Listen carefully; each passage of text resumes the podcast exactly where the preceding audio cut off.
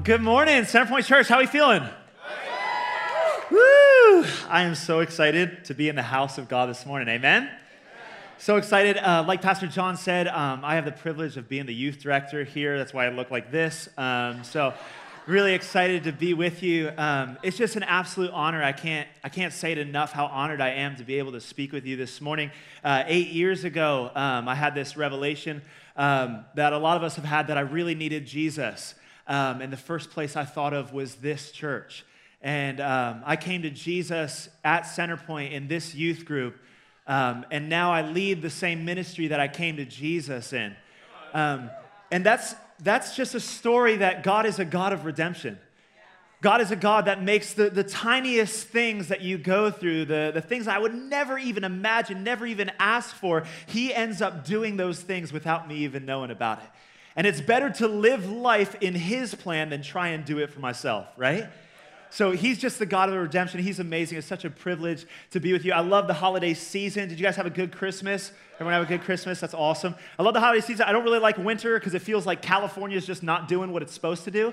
Um, you're supposed to be warm. I don't, I don't like this whole rain thing, this cold thing. It's not cool. Uh, but I, I do like the rain for one reason, and that's because when it rains here, it means it's probably snowing up in Big Bear. Um, I don't know if we have any snowboarders or skiers in the house, any snowboarders, skiers, people that love the mountains. I am one of those. I'm kind of an adrenaline junkie, honestly. Anything that can kill me, I'm into doing. Um, so, uh, skateboarding, surfing, snowboarding, motorcycle riding, anything that puts my life on the line. It's, it's just the way to go. Live by faith. You know what I mean? Just walk out. Um, so, but I, I, I, recently started, I just got a season pass, and in college I got actually really good at snow. Well, really good. I don't want to be cocky, but um, I got pretty good at, at snowboarding. I was going probably at least once or twice a week, and um, I was going before class, and I was getting really into it. Uh, back in college, I was starting to do bigger jumps, and I was starting to do rails and boxes and all this crazy stuff, and I was hitting probably like 20 to 40 foot jumps snowboarding, right? And, and so last year, uh, I hadn't snowboarded for probably the last two years before that, and I decided, man, I haven't been snowboarding in a while. I really want to go. So um, I ended up going snowboarding. I went up to uh, Mountain High, and I was just killing it. Okay, I was so proud of myself. I went up by myself, um, and I was just absolutely destroying the course. I was, I didn't fall all day. I was hitting every box, every rail. I was hitting these jumps. It was just amazing. And there was this one jump um, that was probably about a 30 to 40 foot jump. And um, I get down the mountain and I'm night boarding, so it's getting late and there's only time for one more run. And so I say to myself, you know what, I'm just gonna do one more run. And uh, if you go snowboarding, you know that you never say that okay? Never say that you're gonna do one more run because for some reason, something bad always happens on the last run. So uh, I get on this last run, I'm like, I'll be fine, and it's the last run, right? So I'm trying to go as hard as I can. I'm hitting everything I possibly can see, every rail, every box, and I finally get to this last jump, this 40 foot jump or whatever. And I get to it, and I'm really excited. The adrenaline's pumping. I'm ready to go. And I get to the actual beginning of the jump. And I don't know if you guys know what catching an edge is. Catching an edge when you're snowboarding is basically when you're snowboarding, you have to keep your toes up or you have to keep your heels up because if you don't keep your toes up and you're going forward, the snow will catch onto the top of the board and you will go flying. I did that. That's one thing. It hurts bad when you go flying snowboarding when there's not a jump. It's another thing when you actually do it off of a 40 foot jump. So I get to the base of this, this jump and I'm about to go and I go backwards. There's this ice pocket because it's getting kind of icy out there and it goes over top my board and I soar. I'm telling you, it was, I believe I can fly. I was, I was soaring backwards, flying in it and I felt so out of control. I just couldn't do anything and I just slammed onto this ice. Like, and I, it's one of those moments where all of the breath in your lungs is just like, oh, like you just lose all of the breath in your lungs. And I was thinking about this story preparing for this message. I know it's kind of a crazy story, but, but I was thinking about how crazy it is that it was such a small thing that led me to feel completely out of control. It was such a small miscalculation. It was such a small pocket in the snow, one ice patch that happened to catch my snowboard that ended up leaving me in a spiraling, out of control, eventually led me to just losing all the air in my lungs. How many of you know that it only takes one word to ruin your day? It only takes one word from an insecure person. One word from a really fearful person, from a bitter person, from maybe somebody that you love, from a family member, from a spouse. From a best friend, it only takes one word and it feels like it could just ruin your entire day. It can ruin your entire week. It can ruin your entire month. Some of us are in the room and we heard a word from a friend when we were 12 years old. We're still believing the lie it gave. Wow. it's going to be good. It only takes one lie. If the devil can get in and fill you with one lie, man, I'm just not good enough. I just have to do everything perfect. You start living your life based out of a lie, based out of something that God didn't even tell you. And then you create a story for your life surrounding a lie, and we wonder why we're unhealthy. Because it only takes one. It only takes one interaction with a person, it feels like. It only takes one experience in life. Sometimes in life, it, there's just a perfect storm that's created, right? A perfect series of events. How did this happen like this? It, it seems like everything just got together to take me out. When it rains, it pours. What is going on? The good news is this is that Jesus is not afraid of any storm. Jesus isn't afraid of any storm. In fact, he walks into the storm with us. In fact, he, he enjoys being in the storm with us, being close when everything is falling apart, when our life is spiraling out of control. Jesus loves to be close to the brokenhearted. It's kind of his forte. He's not afraid of anything that we go through. He's not afraid of any family situation, any fear. He's not afraid of any anxiety or depression in our heart. He's not afraid of any addiction because none of that stuff is bigger than His glory. None of that stuff is actually big eh, enough to actually take him out. The devil and Jesus are not battling in a cosmic battle in the sky. He's already won. So he's not afraid of what you can go through because he already went through it all. And if he's already been through everything that you've gone through and more, and he made it out victorious and he's seated at the right hand next to the Father, what does that mean for our lives? If he went through more than we went through, if he, there was nails driven in his hands and in his feet, and he rose up from the dead and he's victorious, what does that say about the storms in our life? It means that they don't stand a chance. My main point for this morning that I hope you get out of this message is that Jesus teaches us how to walk through our storm with the authority of heaven. Walk through our storm, not walk around our storm, not walk beneath our storm, not walk over top of our storm, not walk away from our storm, but walk through our storm. The only way out is through. Not with our own authority, not with the voices of other people in our head, but with the authority that God gives us, the authority of heaven, His power, His grace, His goodness, His passion for us. That's how we get through our storm, is by His authority. Walk through your storm with the authority of heaven. If you could do me a favor, turn to Matthew chapter 14. We're going to talk about a storm that the disciples deal with in verse 22 through 33, a little setup for what's going on in this passage. Basically, Jesus is living this no hype life where he's hanging out in the dirt with sinners and prostitutes and tax collectors because he's not afraid of sin. Oh, that's good. He's not afraid of sin. He's not afraid of getting down and dirty. And the disciples are seeing him do amazing things. They're seeing him heal the sick, raise the dead, open up blind eyes, touch the leper. They're seeing him teach in the synagogues with authority that no one's ever seen before. And in this chapter, the same chapter that the storm goes on that we'll get to, in the chapter, John the Baptist, Jesus' cousin, dies. He's actually murdered. And Jesus goes up to a place to pray because he's probably distraught about his cousin dying, but he sees some people and he has compassion on them and goes and heals them. Why? Because Jesus doesn't allow circumstances to determine whether or not he ministers or not. He doesn't allow pain to determine whether or not he loves another person. And he walks and he heals them. And then what happens is there's a huge crowd because everyone wanted to be around Jesus. There's a huge crowd and they need food. And so he multiplies the food and he gives out 5,000, or 5,000, he gives out food to 5,000 just men, so probably about 10,000 people, right? Because he has authority out of two, five loaves, two fish. I, I know the Bible. Anyway, so it happened. You can read it. Chapter 14.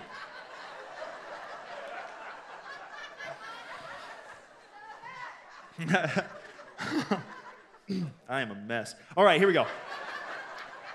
So, okay, so he feeds the 5,000, and then we end up at this scene where Jesus sends out the disciples to go out on the lake, and that's where we pick up Matthew 14, verse 22. Here we go. Immediately after this, after they just fed the 5,000, Jesus insisted that his disciples get back into the boat and crossed to the other side of the lake while he sent the people home. After sending them home, he went up into the hills by himself to pray. Night fell while he was there alone. Meanwhile, the disciples were in trouble far away from land, for a strong wind had risen and they were fighting heavy waves. About three o'clock in the morning, Jesus came toward them walking on the water.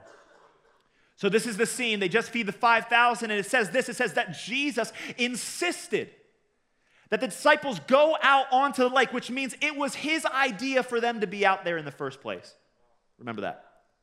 It was his idea for them to be out on the lake in the first place. It says that he sent them away and then he went up on a hill to pray. The book of Mark actually says this that he could see the disciples from the hill. Says that he goes up on the hill, night falls, so that means it was probably around 6 p.m. or 7 p.m., whatever that happens in Israel, right? Okay, and the sun sets, Night falls while he's up on the hill. He can see the disciples, and while he's up there, this storm starts to happen where the disciples are. But listen to this in verse 25. About three o'clock in the morning, Jesus came toward them. That means that night fell while Jesus was on the hill and he could see them struggling for hours. Why would the God who is an ever present help in time of trouble, who is near to the brokenhearted, who does not delay, who is the God who loves to save his children, why would he stay up on the hill and watch his disciples struggle in a storm? Probably because he knows something that they don't. Probably because he knows that authority doesn't have to rush. Probably because he knows that trust isn't impatient. Probably because he knows that faith isn't afraid. And he doesn't need to make a decision out of some sort of fearful, oh my God, my disciples, they're in trouble. No, he has the authority of the Father resting on him, and so he can make a decision out of right relationship with the Father.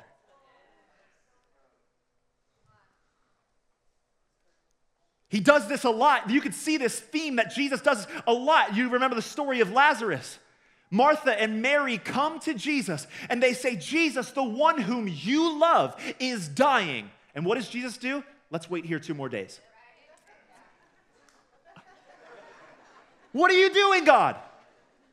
What do you mean, wait? The one you love, the one you created. You, if you love him, go. He does the same thing on the way to heal Jairus' daughter. Uh, Jairus' daughter, Jairus is going crazy. And he's like, Jesus, you got to heal my daughter. And on the way to healing Jairus' daughter, he stops for the woman with the blood disorder. And he allows her to distract him and keep him and interrupt what was super precedent in the moment, what he needed to get to. But why? Because authority's not in a rush because he knows he could get there at any time and he'll still do it because he knows exactly what the Father wants to do. And the Father wants to bring breakthrough, the Father wants to bring deliverance, the Father wants to bring healing. So he's not afraid. He's not afraid to stop for the one. He's not afraid to stop for that. Sometimes we get so busy we don't even see the people around us. We get so in our heads, so caught up in the storm, so caught up in the busyness that we can't even see the person that's right there that needs help not Jesus. Pain is a promise. Jesus says this He says, In this world you will have trouble. Not you might, not maybe, not if you're a good person, you won't. He says, You will have trouble, but be of good cheer. Take courage, for I have overcome the world. Oftentimes, we spend so much time running away from our storms, running away from our problems, that we never actually get stronger. Pain is a promise. Jesus promises that we'll go through trial, but it says this in James 1, verse 2 through 4 Dear brothers and sisters, when troubles of any kind, everyone say any kind, any kind. that means anything, come your way, consider it an opportunity for great joy. Everyone say great joy. great joy. That's a lot of joy. For you know that when your faith is tested, your endurance has a chance to grow. So let it grow. For when your endurance is fully developed, you will be perfect and complete, needing nothing. Verse 4 let it grow. Let it grow. Let it grow. That was dumb. I didn't do that last service.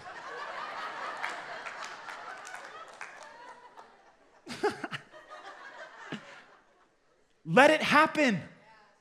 Let the storm come. We can't live our lives running away from our problems, running away from the storm inside, running away from the brokenness, running away from the addiction, running away from the lies, running away from the mindsets. We can't spend our lives. Jesus shows us that we can walk through the storm with the authority of heaven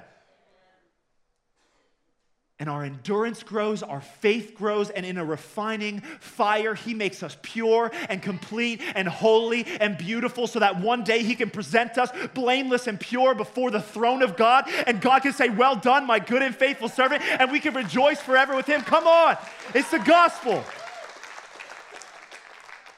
Stop giving credit to the devil for what God's doing in your life.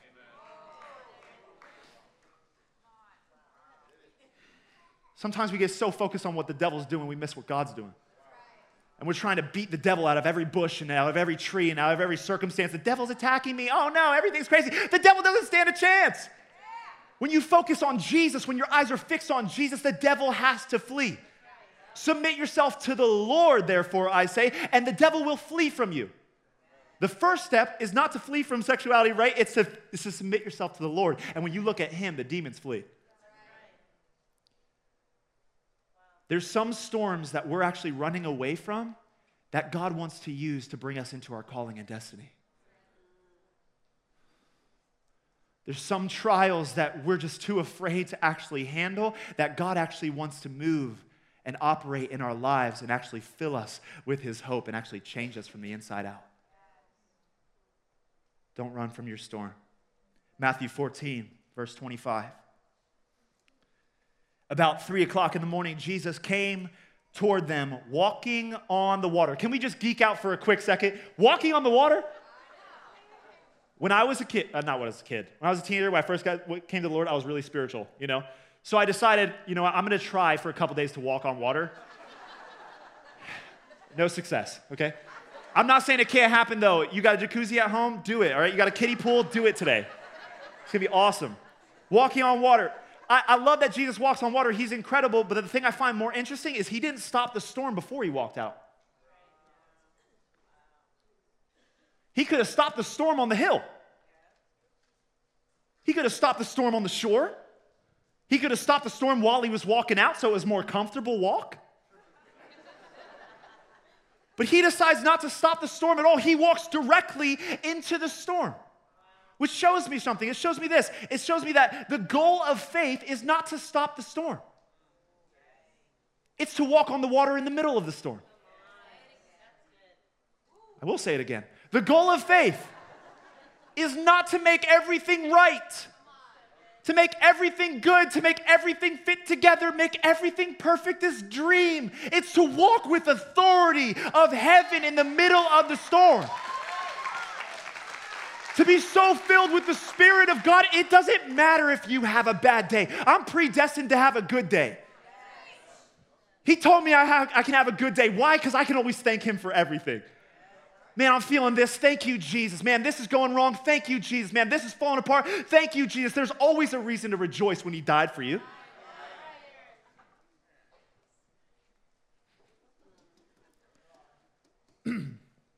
I haven't been. Um, with youth for a super long time, not at Heather's Steez. She has like 20 years on me or something like that. I've been a year here with youth, but like probably five years before that, um, doing youth camps and stuff like that. And I've realized this when we fail to walk through our storm, we end up giving it to our children as an inheritance.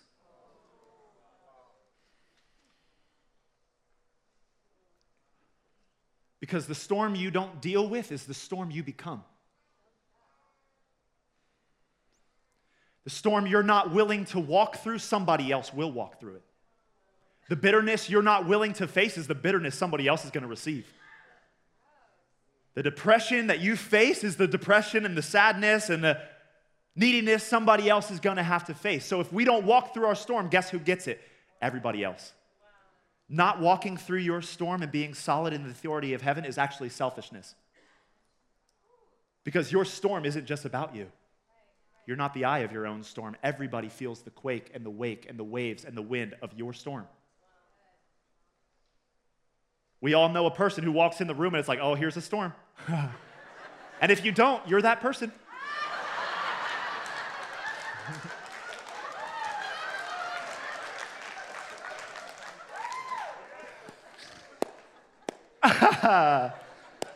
Deal with it. Matthew 14, verse 26. When the disciples saw him walking on the water, they were terrified. In their fear, they cried out, It's a ghost. Who are you going to call? In their fear, they cried out, It's a ghost. They had been with Jesus for over a year. Why couldn't they recognize Jesus? Because fear is a liar. And fear has a real funny way of clouding our eyes that we can't even see salvation right in front of us. Living in fear has a real funny way. The storm has a real funny way when we're so caught up in our own head, in our own mindsets, in our own pain, in our own shame, in our own guilt. Somebody could come with us with the best truth and we wouldn't even see it.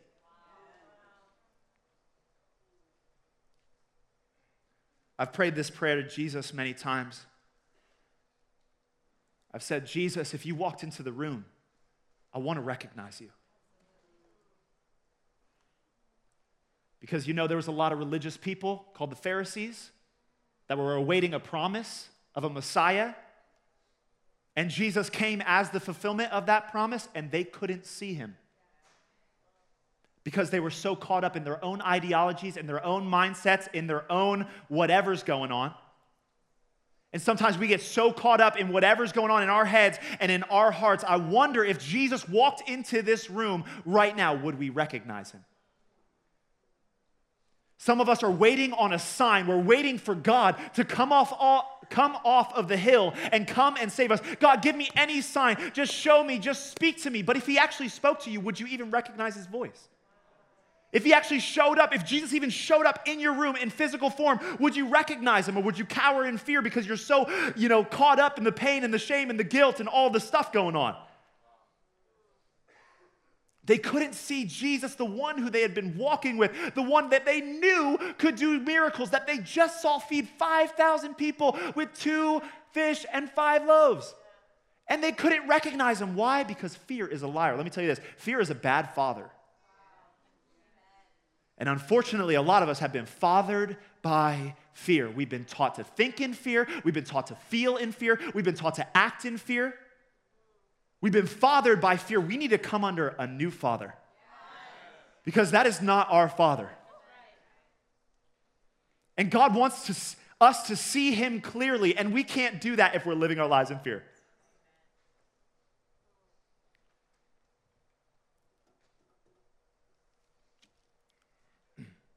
It looks like this someone can come up to you, a friend, and they can call you out for something that you've actually been doing, maybe some sin. And instead of actually seeing it as somebody that loves you and cares for you and wants you to be free, you see it as someone judging you. Why? Because you're so caught up in your own mess that all you see is the storm. And actually, someone can come to you with truth and an awakening and good news to your soul. Some of us have come here every single week, week in and week out, but we're so consumed with the storm that even the truth bing, bing, bing, falls off. It's time to step underneath a new father. Amen? Fear is not a fruit of the Spirit, I learned. Actually, the first fruit of the Spirit is love, which is the complete opposite of fear. So, how do you live free from fear? You walk in the Spirit. You walk close and intimately with Jesus. You fix your eyes on Him. Matthew 14, verses 27 through 30 says this. After they say it's a ghost, but Jesus spoke to them at once. Don't be afraid. He said, Take courage. I am here. Then Peter called to him, Lord, if it's really you, tell me to come to you walking on the water. Yes, come, Jesus said. So Peter went over to the other side of the boat and walked on water toward Jesus. But when he saw the strong wind and the waves, he was terrified and began to sink. Save me, Lord, he shouted. Verse 27 again, but Jesus spoke to them once Don't be afraid, take courage, I am here. Don't be afraid, take courage, I am here. If we want to walk through our storm with the authority of heaven, we better get to know his voice. There's this amazing story I heard from this pastor.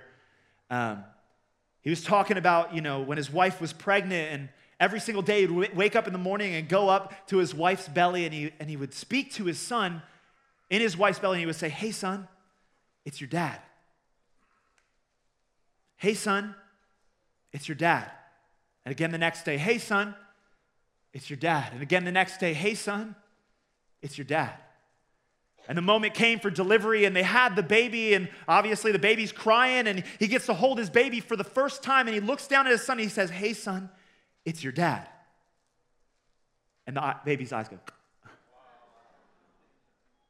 Baby looks up at his dad and stops crying immediately. Why? Because the voice of your father calms every fear.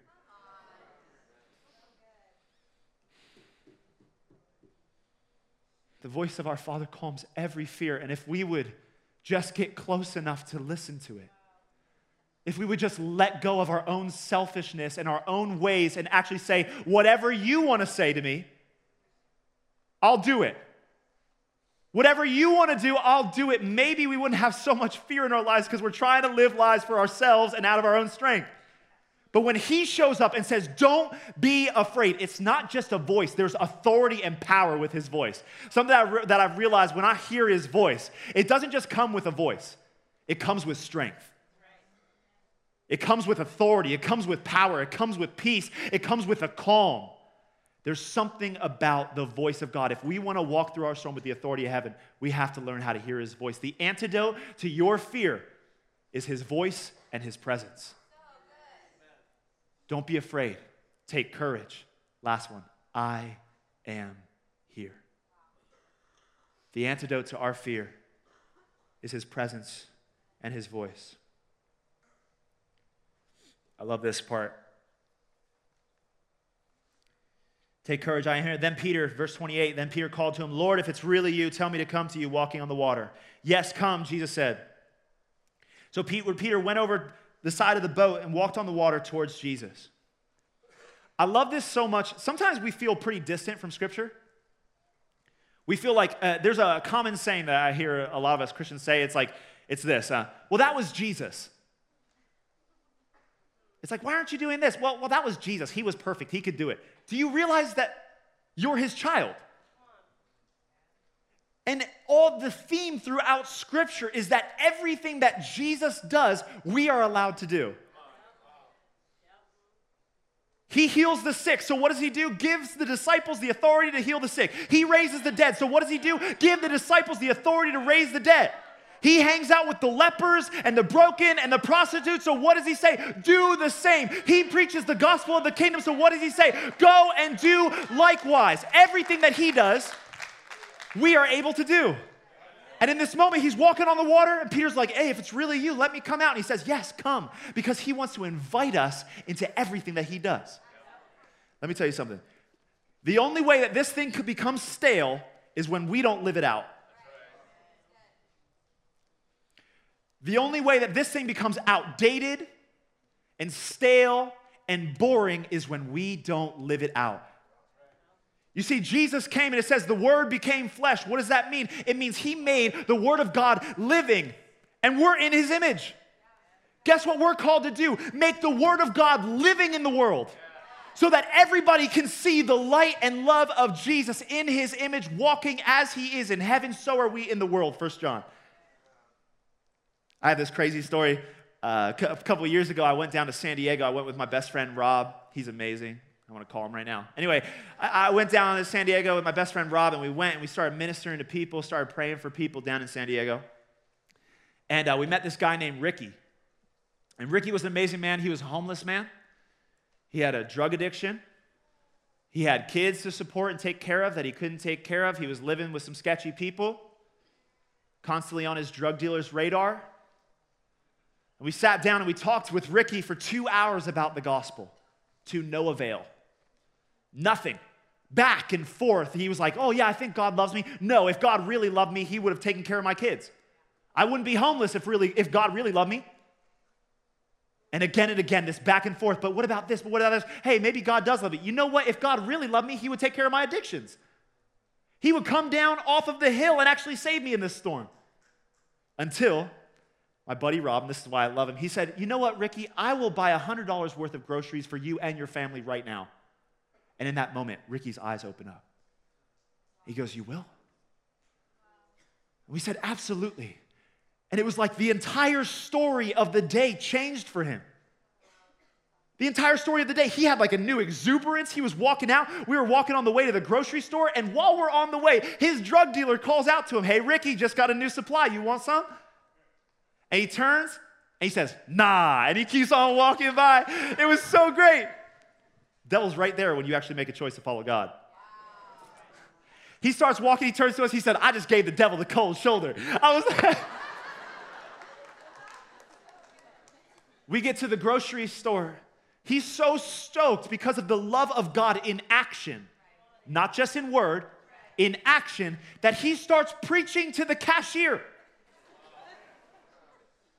Oh man, you don't know what God just did for me. You have to know this. God, do you know Jesus? Can I pray for you? He starts ministering to someone. Why? Because the love of God just invaded his life. Not out of talk, but out of deed. Then we get to his house, give, we got to give the food to his family. They were so grateful. His brother had a stomach issue. We got to pray. His brother got healed right there. Why? Because the word of God became living. Because it didn't stay in the book, it became alive in us. And when the Word of God becomes alive in us, things start to change. And it doesn't matter what storm there is, it doesn't matter what storms the other people around you are going through, because you got the answer. You have the solution. Guess what? It's Him. Real simple. Come to me, all you children. Guess what the answer is? It's you.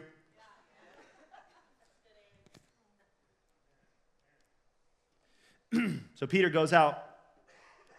But when he saw the strong wind, verse 30, Peter goes out in the water, but when he saw the strong wind and waves, he was terrified and began to sink. Save me, Lord, he shouted. so I used to do this thing, it's called slacklining. I don't know if you guys know what it is, but I got some pictures up there for you. It's called slacklining, and basically it's a tightrope that has slack. It's very, oh. It's a tightrope that has slack and it bounces and it moves and it weighs. And uh, I was in Africa for four months and I was doing school out there and um, my friend Christian taught me how to do this. He brought it with him to Africa, and we would set it up on two trees, and we'd walk across it, and it's so difficult. It literally took me two weeks just to get halfway across by myself. Like, it's ridiculous. Yeah, people do it across Grand Canyon, and people are crazy, right? People have a death wish. But but when I was first learning it, Christian taught me literally in all of this, you, you, know, before you get that good, the start to slacklining, he told me is this you have to look at a fixed point. You have to look at a fixed point on the tree in front of you or the wall in front of you. You have to look at a fixed point because if you look down at the rope, you will get just as wobbly as the rope is.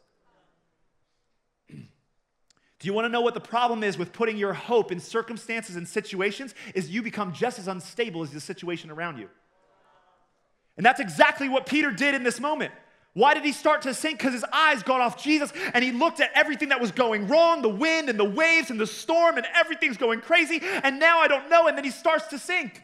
Why? Because he took his eyes off of Jesus. If we want to walk with authority through our storm, we have to fix our eyes on him fix our eyes on him. Uh, another story, my, my friend Melanie Tier, she, she told me about this vision she had where it was literally a Psalm 23 vision where she was at a table with all of her enemies.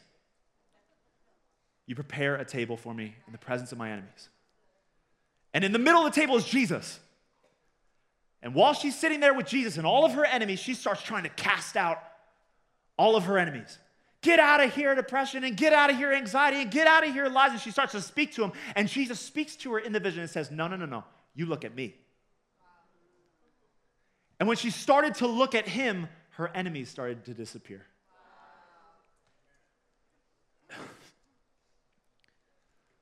the goal of the Christian faith is not to get rid of the storm, it's to look at him. Because he's the one that fights for you. He's the one that steps into battle for you. He's the one that steps down into the storm for you. Excuse me.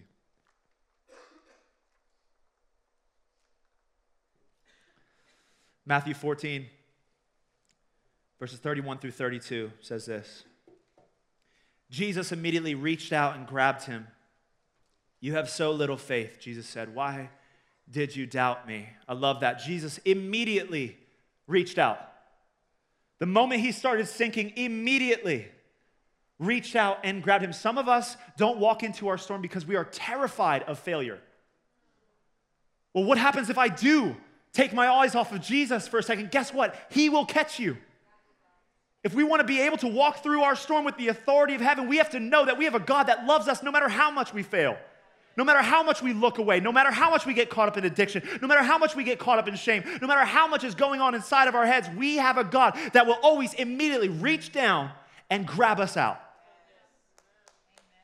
You have to know that we have a God, we serve a God that catches us. And this is what it says. Oh, this is my favorite part. Okay. Why did you doubt me? Verse 32 When they climbed back into the boat, the wind stopped then the disciples worshiped him. You really are the Son of God, they exclaimed. Do you know that there's significance in your storm? There's significance in your storm. Without the storm, the disciples would have never seen the miracle Jesus did right in front of them. Without the storm, Peter wouldn't have walked out on water. Without the storm, there wouldn't have been deliverance. There wouldn't have been an upbuilding of faith. Check this out. It says this they got back in the boat and they worshiped Jesus. The storm actually brought about worship. Without the storm, there wouldn't have been worship. And here's one even better you really are the Son of God. So now they just went from it's a ghost to making it through the storm and noticing who Jesus really is. There's significance in every single storm, in every single brokenness, in every single conquering of a lie. There is significance in it. It leads to worship, it leads to deliverance, it leads to strength and faith building up in you. It leads to you knowing who God really is. I tried to parallel this story, and it got me thinking about this story in Acts 2. In the Bible, when the disciples, after Jesus ascends and they're waiting upon the Holy Spirit, and it says that a mighty wind broke into the upper room. A mighty wind broke into the upper room, and flames were lit on their head. And They started speaking in tongues, and they were baptized in the Holy Spirit. And it got me thinking what if the storm that we face is the very thing that brings breakthrough and the activation of all the gifts inside of us? What if the very storm that breaks into our lives without our permission, I didn't let you in here?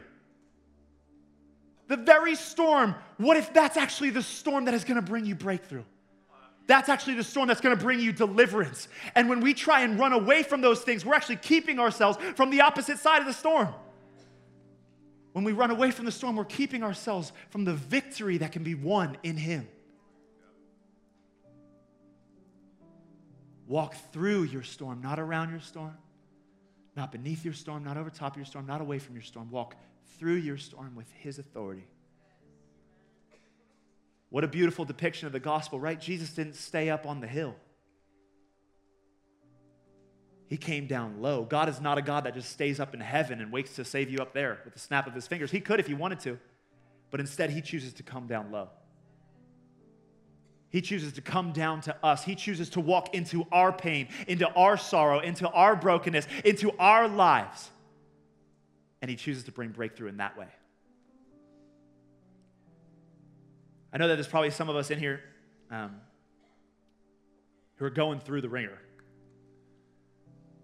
going through a crazy storm right now. And I just want to let you know that God's coming after you. Can we pray together?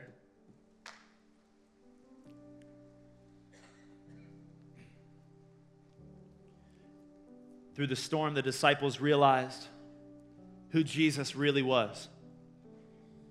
I know there's probably some people in the building who still haven't made that choice to maybe step out of the boat, who still maybe haven't realized they still think Jesus is that ghost.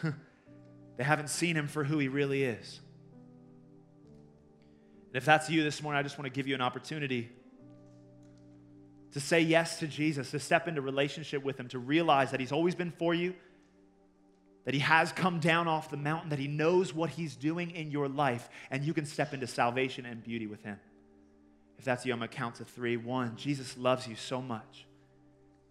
He adores you, and he would do anything to show you. He would come down off of that hill a million times over again to show you how much he loves you. Two, he rose from the dead so that you could be free from sin and guilt and addiction and death. And three, if you want to receive Jesus as your Lord and Savior this morning, will you just do me a favor and raise your hand? If you want to receive Jesus, I see you. Awesome. He's come down for you. He loves you. I see you right here on the right. Amen. If that's you, just pray something simple like this. Just pray, Jesus, I need you and I love you. I need to know you. Forgive me for my sin.